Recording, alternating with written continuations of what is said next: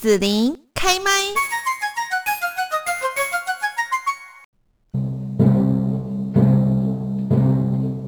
我们听到这个音乐，感觉呢，好像有一点肃杀的气氛，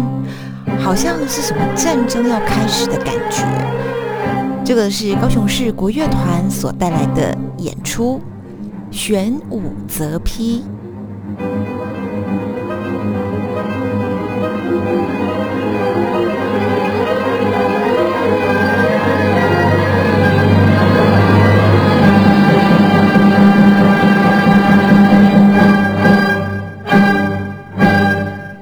好的，那么在我们高雄市国乐团这么精彩的演出之下呢，我们要来欢迎今天的来宾，就是陈昭维。我在网络上面呢看到叫做昭维哥哥。好，然后呢，就是要来讲。其实我觉得这一个音乐的演出，它还蛮特别，就是在绘本方面，哈，这是一个很受到欢迎的呃《宝岛搜神记》啊。然后呢，搭配我们高雄市国乐团，那么就会做这样子的一个现场音乐会。的一个呈现的方式哈，然后呢，再搭配上朝伟哥哥说书哈，我想这整个感觉呢是非常棒的一个节目。首先呢，我们就先请这一个呃 KSAF 宝岛搜神记亲子音乐会的这个说书人陈昭伟呢，来跟我们的听众朋友来问候一下。好，子林好，以及线上的所有听众朋友，大家好，我是这一档节目的说书人赵伟哥哥。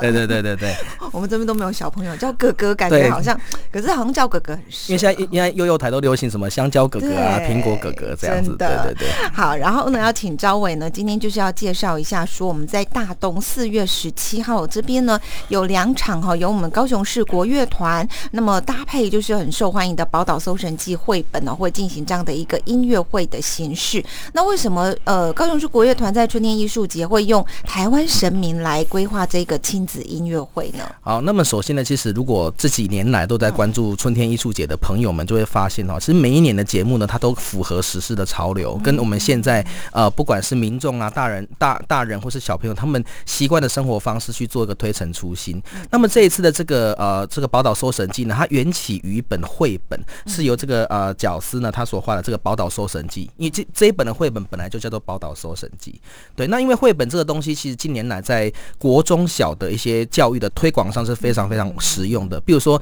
近年来有，比如说防这个儿童性侵呐，或甚至比如说一些呃这个家庭暴力这个课题，它都是透过绘本来跟小朋友去诉说故事。嘿，那我们在制作节目的过程当中呢，其实也体会到说，其实台湾是一个宗教文化非常兴盛的一个地方。哎，就是我们其实土地不大，但是呢，我们在这个土地上面有很多我们常见的，不管是佛教也好，道教也好，这些神奇他们的故事，乃至于他们宗教庆典，其实都都跟我们的生活息息相关。所以，我们希望透过这样的一个绘本，然后搭配我们各个神明，这个这些很 popular 神明的宗教的这个这个故事呢，去告诉大家说，其实我们台湾的宗教文化是非常特别。那当然，除了绘本跟这个说书之外呢，它其实还透过国乐的演奏，好，就是我们我们类似讲三 D，好，就是有视觉，然后有故事的输入。以及呢音乐的这个演演奏的呈现，让大家呢会觉得哇，原来生命的故事搭配起来是那么的精彩。所以这一档节目也可以算是，如果说嗯春天艺术节十几年来哈，第应该算是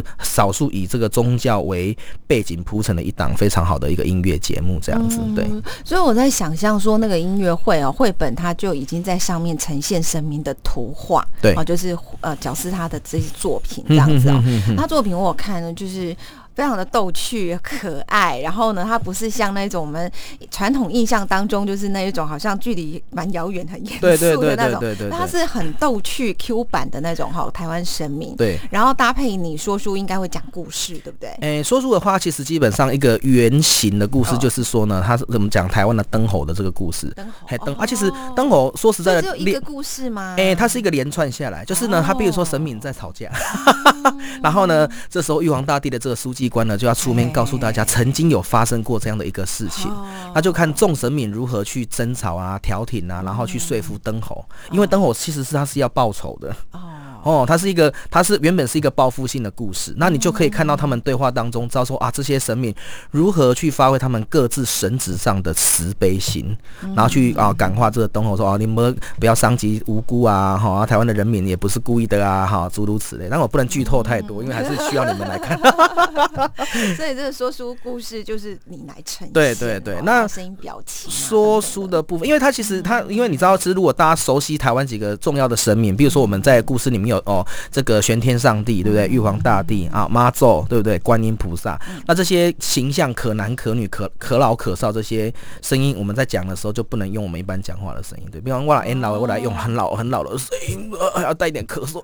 那个感觉去呈现。对啊，如果是这个像观音菩萨，就是很慈悲的感觉嘛。好，那这些都是希望透过除了画面上，然后说书的这个语音，然后跟音乐上去做搭配，这样。那像刚才子玲有提到，就是绘本的部分，其实那个绘本我自己非常喜欢呢。哦，而且那个到时候是会有点微动画在里面的，对对，它不是一个，它不是一个绘本，就是平的哦，它是会动的，而且是很栩栩如生，有个性在里面的这样子，嘿嘿嘿，哇，好棒！然后这时候再加上国乐团的这个适时的加上一些音乐，就会让它整个故事是非常生动啊，然后情绪呀、紧张什么的，没错，冲突啊，而且而且它这个音，因为它毕竟是个音乐会嘛，哈，所以不能说来只让你看我讲话，然后听我讲话，然后看绘本的动画。其实呢，它在乐曲的设计上面，它针对国乐器的不同的属性，因为国乐器有高有低嘛，对不对？有比有比较温柔的，然后有比较高亢的。那我们就来猜猜看，到时候这些国乐器会各代表哪些神明？哦，所以神明会搭配上乐器。对，我们有很多首的协奏曲。好，所谓的协奏曲就是呢，以其中个乐器担任主旋律的主呃独奏，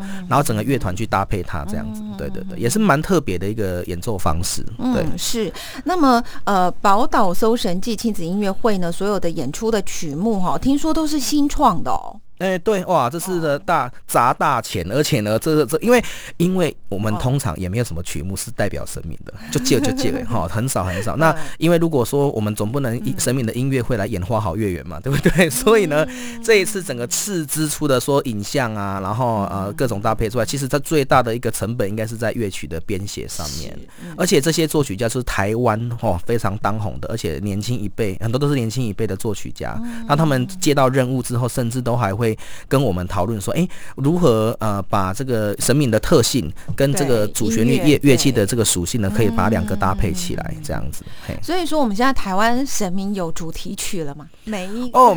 这样看下来的话，好像每一个人都有主题曲可以开演唱会的呢。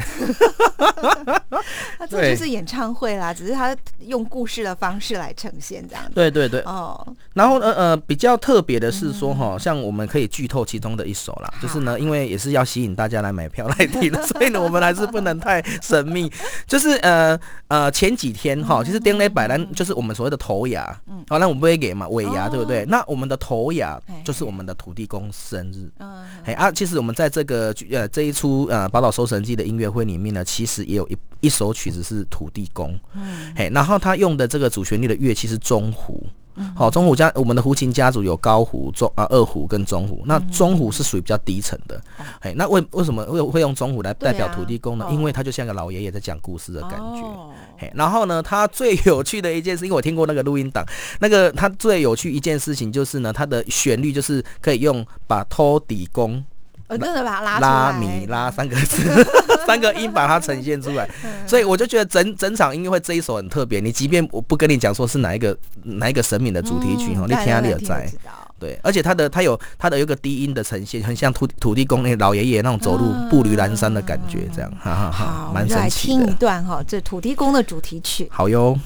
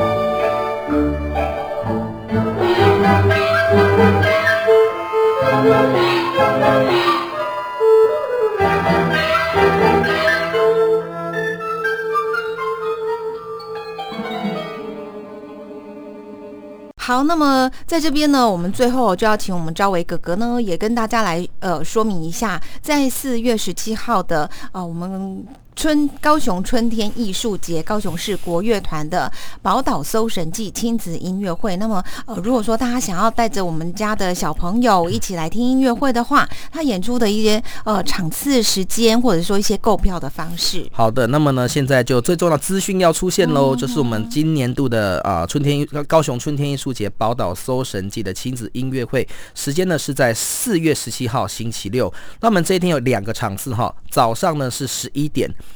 那么下午的场次是下午的三点半各一场，那地点呢是在大东文化艺术中心。那我们票价各有这个三百、五百、七百跟九百。那么购票购票的方式呢，我们可以上这个 OpenTix，就是以前的两厅院售票系统去做啊点选位置。是。那么今年的这个音乐会呢，它是可以也可以搭配我们有另外一档节目叫《阿里巴巴与四十大盗》的票券，然后呢，呃各呃两张二加二的方式呢，可以享八五折的优惠。好，那详细的情形我们都可以上呃高雄市国乐团或是爱乐文化艺术基金会的网站或粉丝专业可以去做呃相关资讯的查询，这样子。嗯，是。今天呢，我们就要谢谢宝岛搜神记的说书人陈昭伟呢，在节目当中来跟大家分享这个即将在四月十七号来演出的非常棒的哈，这个高雄市国乐团还有角丝的宝岛搜神记这样的一个啊多方面多元搭配的一个艺术的呈现。好，那我们今天就谢谢张伟喽，谢谢，拜拜。